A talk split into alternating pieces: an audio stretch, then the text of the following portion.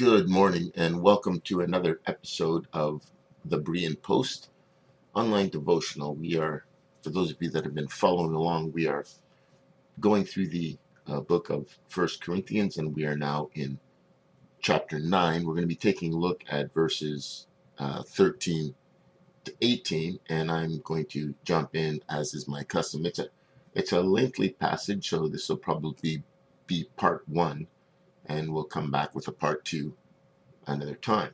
So, getting into the text, Paul writes, Do you not know that those who minister the holy things eat of the temple, and those who serve at the altar partake of the offerings of the altar? Even so, the Lord has commanded that those who preach the gospel should live from the gospel. But I have used none of these things, nor have I written these things that it should be done so to me. For it would be better for me to die than anyone should make my boasting void. For if I preach the gospel, I have nothing to boast of. For necessity is laid upon me. Yes, woe is me if I do not preach the gospel. For if I do this willingly, I have a reward, but if against my will, I have been entrusted with a stewardship. What is my reward then? When I preach the gospel, I may present the gospel of Christ without charge, that I that I may not abuse my authority in the gospel.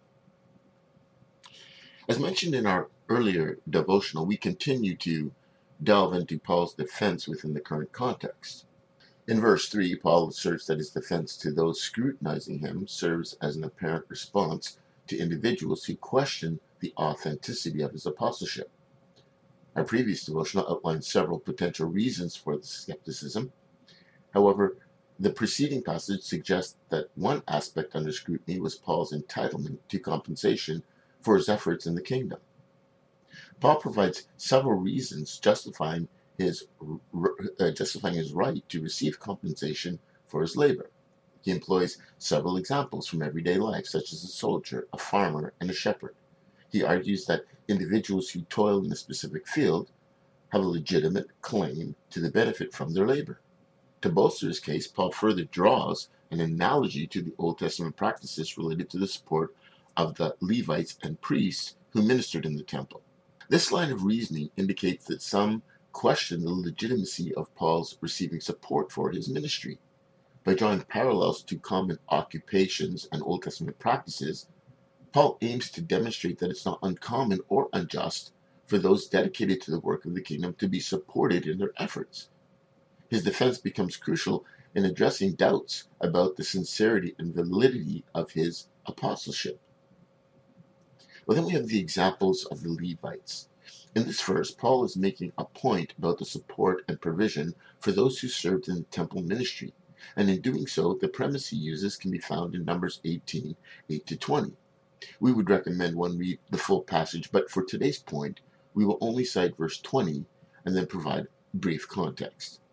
So the verse says, Then the Lord said to Aaron, You shall have no inheritance in their land, nor shall you have any portion among them, as I am your portion and your inheritance among the children of Israel. Notably, the Levites were chosen for the unique role of priests due to their faithfulness during a crucial moment in Israel's history. As the book of Exodus recounted, when the Israelites, led by Moses, worshipped the golden calf at Mount Sinai, the Levites were the sole tribe that abstained from participating in this idolatry. Recognizing their loyalty and zeal for his commands, commandments, God selected the Levites for distinctive service in the temple um, and later on at the tabernacle, rather, and later on in the temple. Their responsibilities encompass the upkeep of the sanctuary, assistance to the priest, and various worship related tasks. This consecration of the Levites reflected God's acknowledgement of their faithfulness and dedication to worshiping the true God.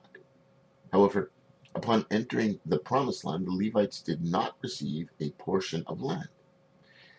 This lack of land inheritance symbolized the idea that God Himself was their inheritance, as explicitly stated in Numbers 18:20.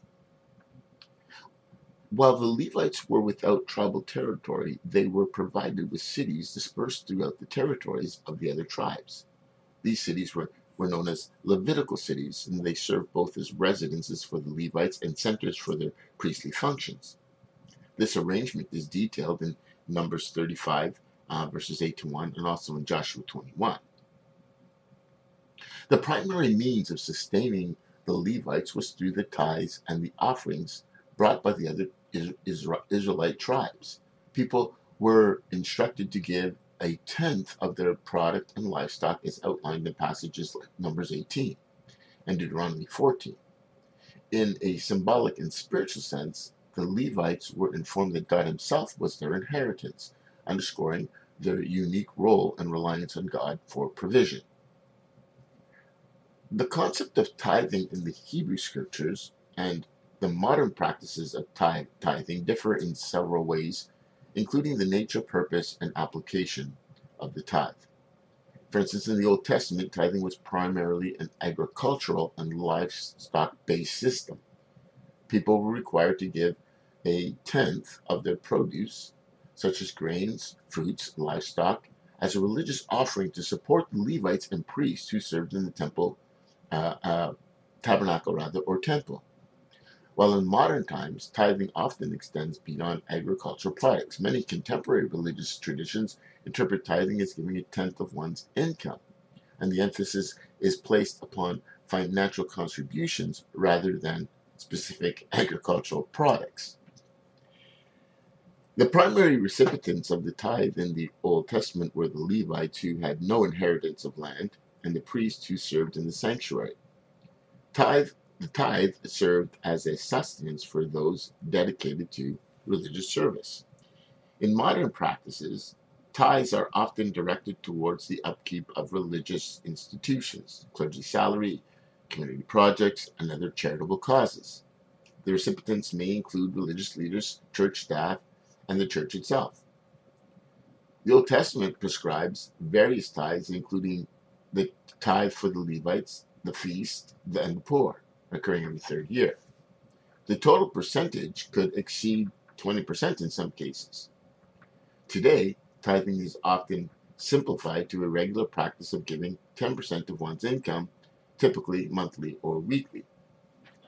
Tithing in the Old Testament was mandated by the Mosaic Law, and failure to tithe was considered a violation of God's commands. And you can see Malachi 3 8 to, to 10 for that. Today, tithing is a voluntary act of worship and generally uh, and uh, act of worship and generosity rather than a legal requirement. Okay, so practical application. In the New Testament, the obligation of tithing is not articulated in the same authoritarian manner as it was in the Mosaic Law in the Old Testament. Nevertheless, the scriptures offer guidance on giving, promoting generosity, and supporting the ministry's endeavor. The New Testament sets forth principles for managing finances, highlighting the importance of voluntary, voluntary and a joyful spirit in giving.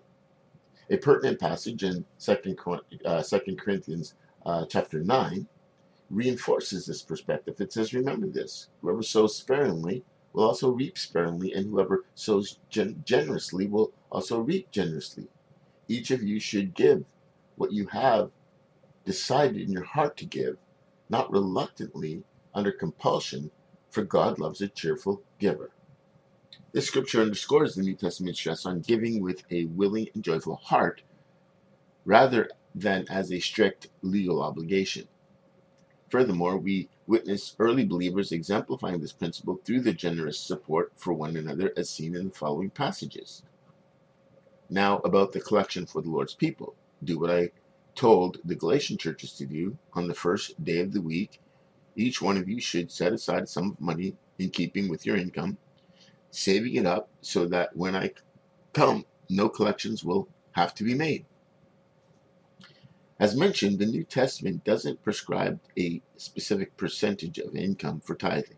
Instead, it encourages believers to contribute generously, willingly, and joyfully to uphold the ministry and assist those in needs. The emphasis lies on cultivating a generous spirit and a sincere desire to contribute to the welfare of others rather than a rigid adherence to a fixed amount of money.